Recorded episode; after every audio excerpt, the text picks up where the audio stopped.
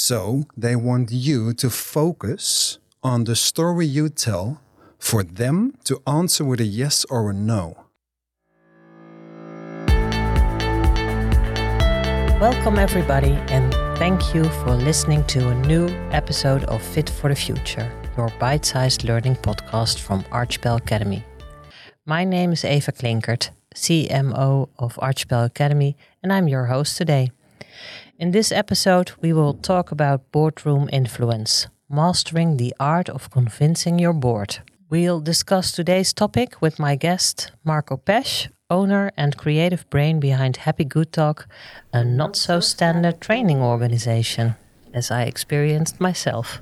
So, Marco, I know you a little bit. I've um, I've I've been to your training myself, blown away, and I was actually blown away by your not so standard training uh, method. Um, but our audience probably uh, do not know you. So, could you tell me something about you uh, and your organization? Definitely. Um, on my LinkedIn profile, it says uh, comfort zone and larger. And that's something that I, um, when I describe what I do, that's actually what I tell people what I do. And it's in the field of public speaking. And I just love to help people feeling more relaxed, more at ease when they are doing something like this, an interview, but also speaking in public. Um, and what I noticed when I started this whole career, I've got a background in theater, um, and I also did some some motivational speaking and as a host on stages. But I saw that there were lots of Marcos on stage, lots of guys that looked like me, uh, lots of guys that were that spoke easily in front of an audience, and I was fed up with it. There were too many Marcos, and I thought this has to change. So uh, that was when I started with Happy Good Talk, making room for the others. So the not so standard one, the the the stories we don't hear that often. Um, and then I noticed, for example, me myself, I'm an introvert, um, that there are not that many introverts on stage, and I plea for more introverts on stage. Yeah, that's funny because um, I think there's also a misunderstanding of what is an introvert and what is an extrovert. Because typically I would describe you as an extrovert because you're very outgoing, but you're an introvert. So Yep.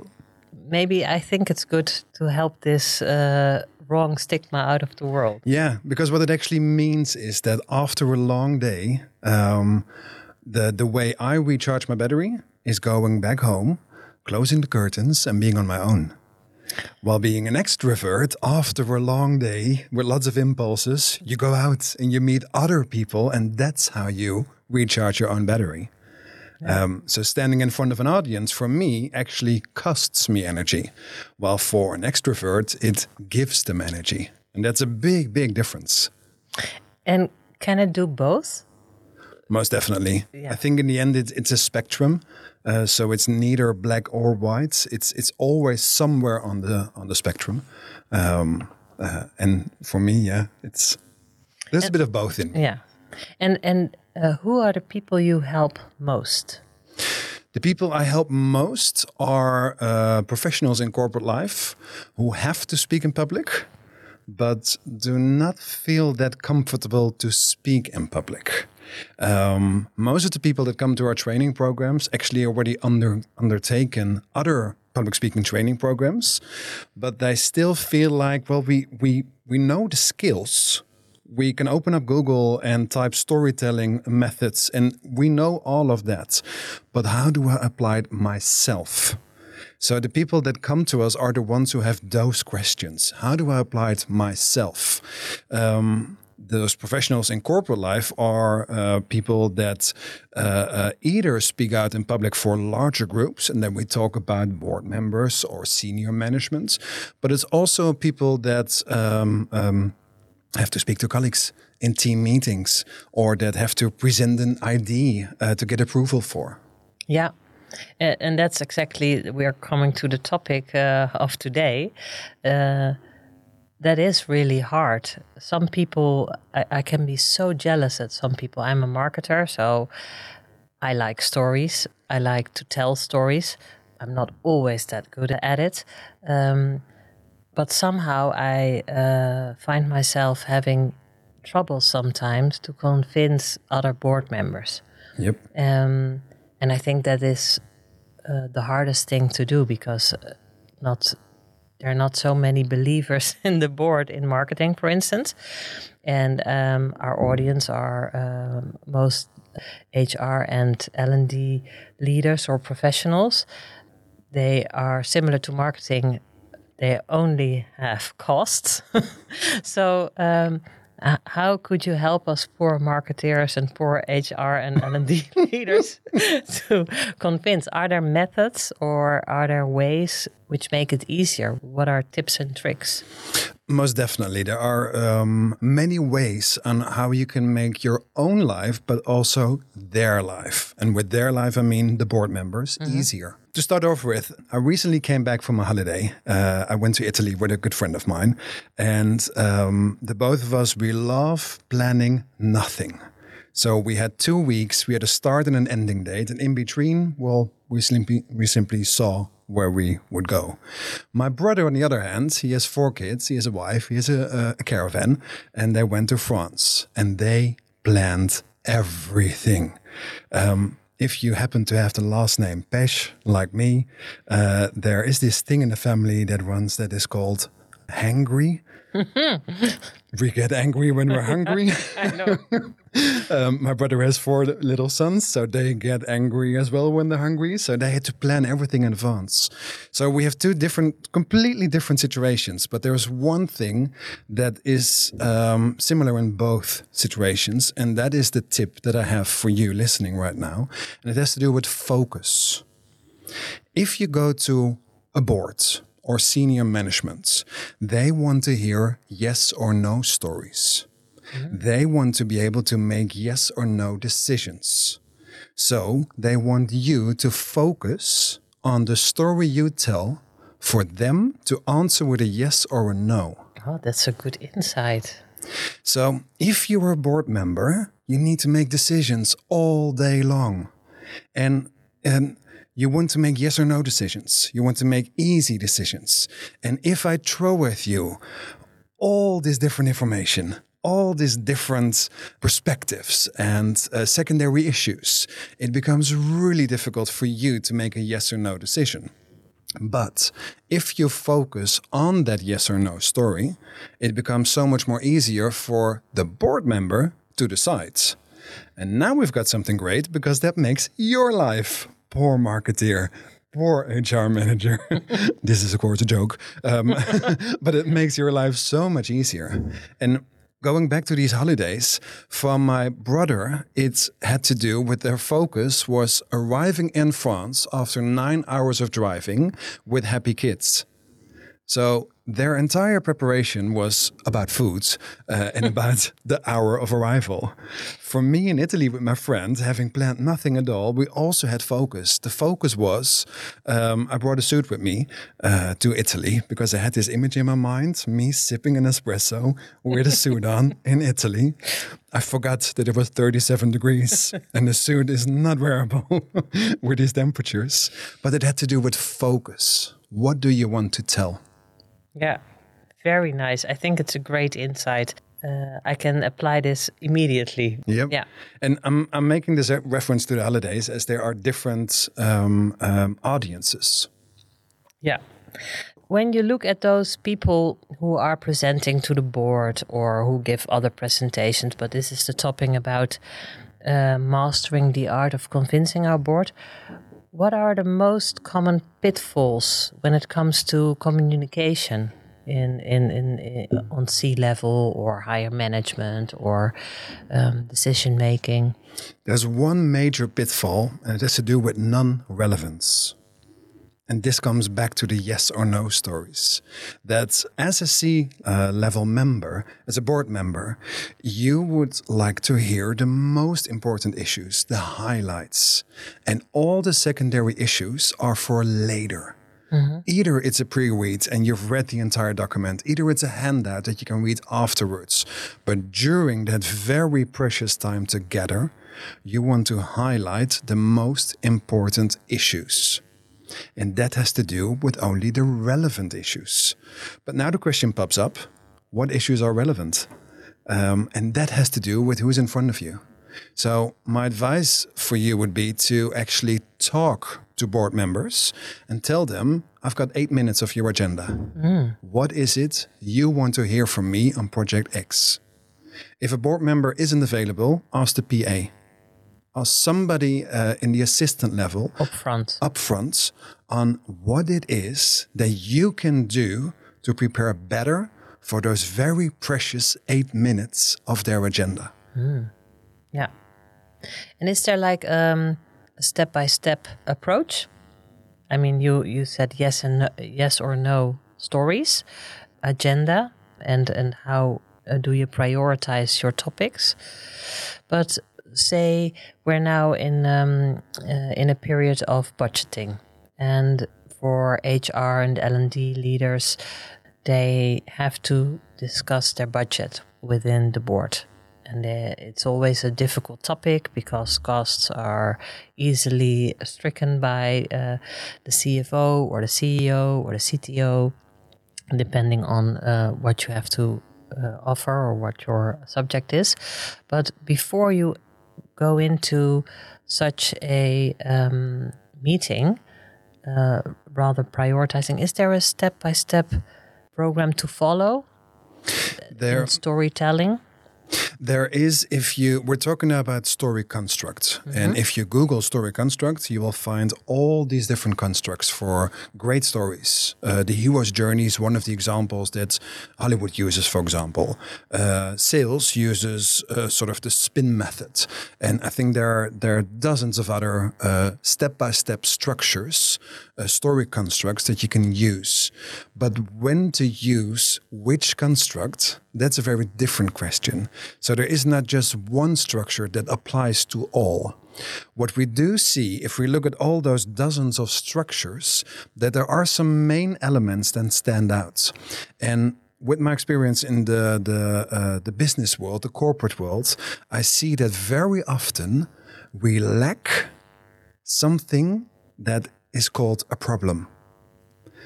We lack contrast because what we love to talk about in corporate world is the solution. But we never talk about the problem. What we know from storytelling, the art of persuasion, is that we need contrast. And problem versus solution is contrast. If we only talk about the solution, what, What for? are, what what are we solving? Exactly. So what we often see, and that is all that that that's all to be found back in all of those story structures, that we need we can focus more on problems, and uh, of course now it's it depends on where you're at at your story, where you're at with your company, on how big the problem is. For some stories, if we talk about sustainability, for example, uh, some companies that are in the field of sustainability, uh, like uh, Too Good to Go, an app for food waste, everybody knows that wasting food is a bad thing. So we do not have to talk very often about the problem. We need to state that wasting food is a bad thing, but that's it. But if we look at companies that are in the field of sustainability, for example, clothing, we need to discuss the problem about painting, so the, the coloring of your shirts or where the cotton comes from. We need to explain way more the issues and the problem involved before we can talk about the solution that comes at hand. Yeah, I, I totally understand.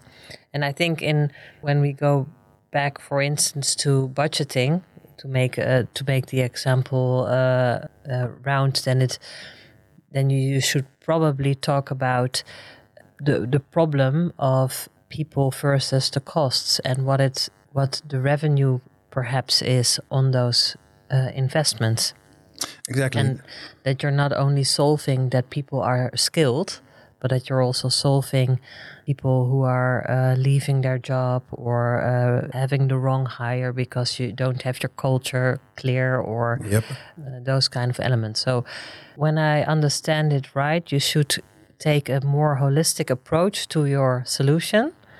Start there. Define your problem. Define what is the yes or no answer and then present the solution and then they can say yes or no. Exactly. And what a, a very s- uh, simple answer to your question on budgeting has to do with what happens when we do not do this. Yeah. And mostly a problem arises now. But luckily, you're a smart person and you have a solution for that problem. Hence, it's easier to say yes or no to that. Yeah. Yeah. And and do you have a an example of your own, a very quick out of your uh, practice? Um, well, for example, there are a few uh, speeches that that do this, especially as they work with a tough audience. Uh, C level can sometimes be a very tough audience, but other audiences can be tough as well.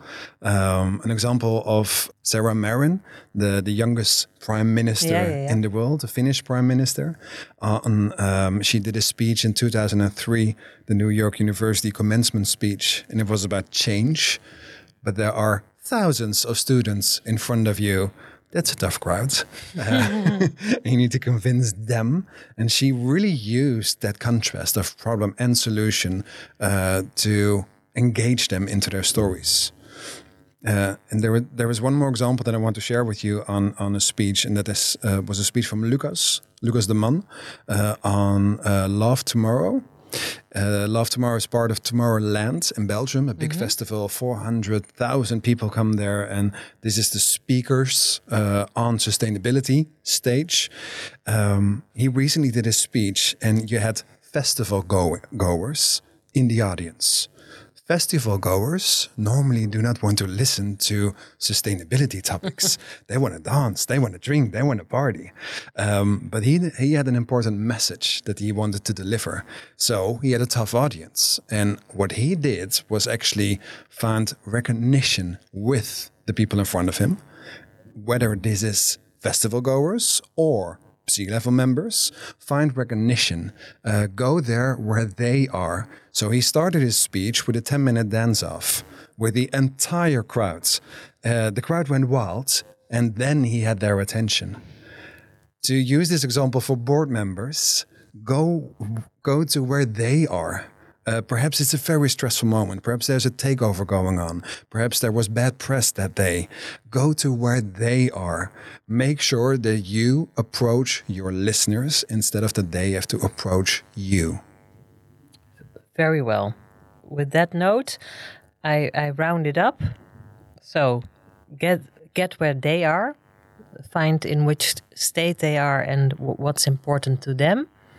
Uh, be aware of the problem you're uh, presenting a solution to, um, and present your solution in a yes or no manner. Exactly. Yeah? Thank you. Then we go to the last uh, piece of our podcast, and it's time for our regular column, The Brainwave. In this column, our guests are given the opportunity to pick a card that features either the dilemma, a dilemma about our topic, the innovation, pointing out a new trend or innovation, or the bullshit bingo, name a word, theme, or topic that is much talked about but which is overrated or even downright nonsense. So, Marco, grab a card. All right, then. The card is Dilemma. The dilemma. Here's the dilemma we'd love to hear your thoughts on, Marco. Imagine you've prepared an excellent presentation to convince your board about an innovative L&D program. However, a board you've previously had a conflict with could potentially hamper the approval process. Do you approach this individual ahead of the meeting to manage their concerns or do you convince on convincing the rest of the board during your presentation, hoping that their support will outweigh any objections? Quite a dilemma. um, meaning there's no straight answer to this. Um, if this were to be a big crowd, so say 20 plus people, then I would definitely leave it. Uh, I would try to convince the 80% that is with me, uh, not the 20% that is against me. But as a board is rather a small crowd, I would have to deal with it. Um, so I think I would uh, approach this person up front uh, uh, to see if we can um, um, untangle the issues at hand. this is what happened before. Um, do we need to talk about it? Because this is something new. And how can we proceed with the history we have? So, in this case, as it's a small group, yes, I would tackle it up front. When we are a bigger group, so 20 plus people, 100, 1,000 people, no matter. Focus on the people that are uh, cheering for you. Yeah, good point. So we ask you, are you in or out? Yes or no? In, always in. to this particular person. Well, thank you so much for your time. Uh, I had great insights myself, and I hope our listeners do too. Would you like to hear more inspiring stories and stay informed about the latest trends in learning and development? Then listen to the other episodes of Fit for the Future, a podcast series by Archipel Academy. Listening and subscribing is free via your favorite podcast app. Thank you for listening to our podcast and bye bye.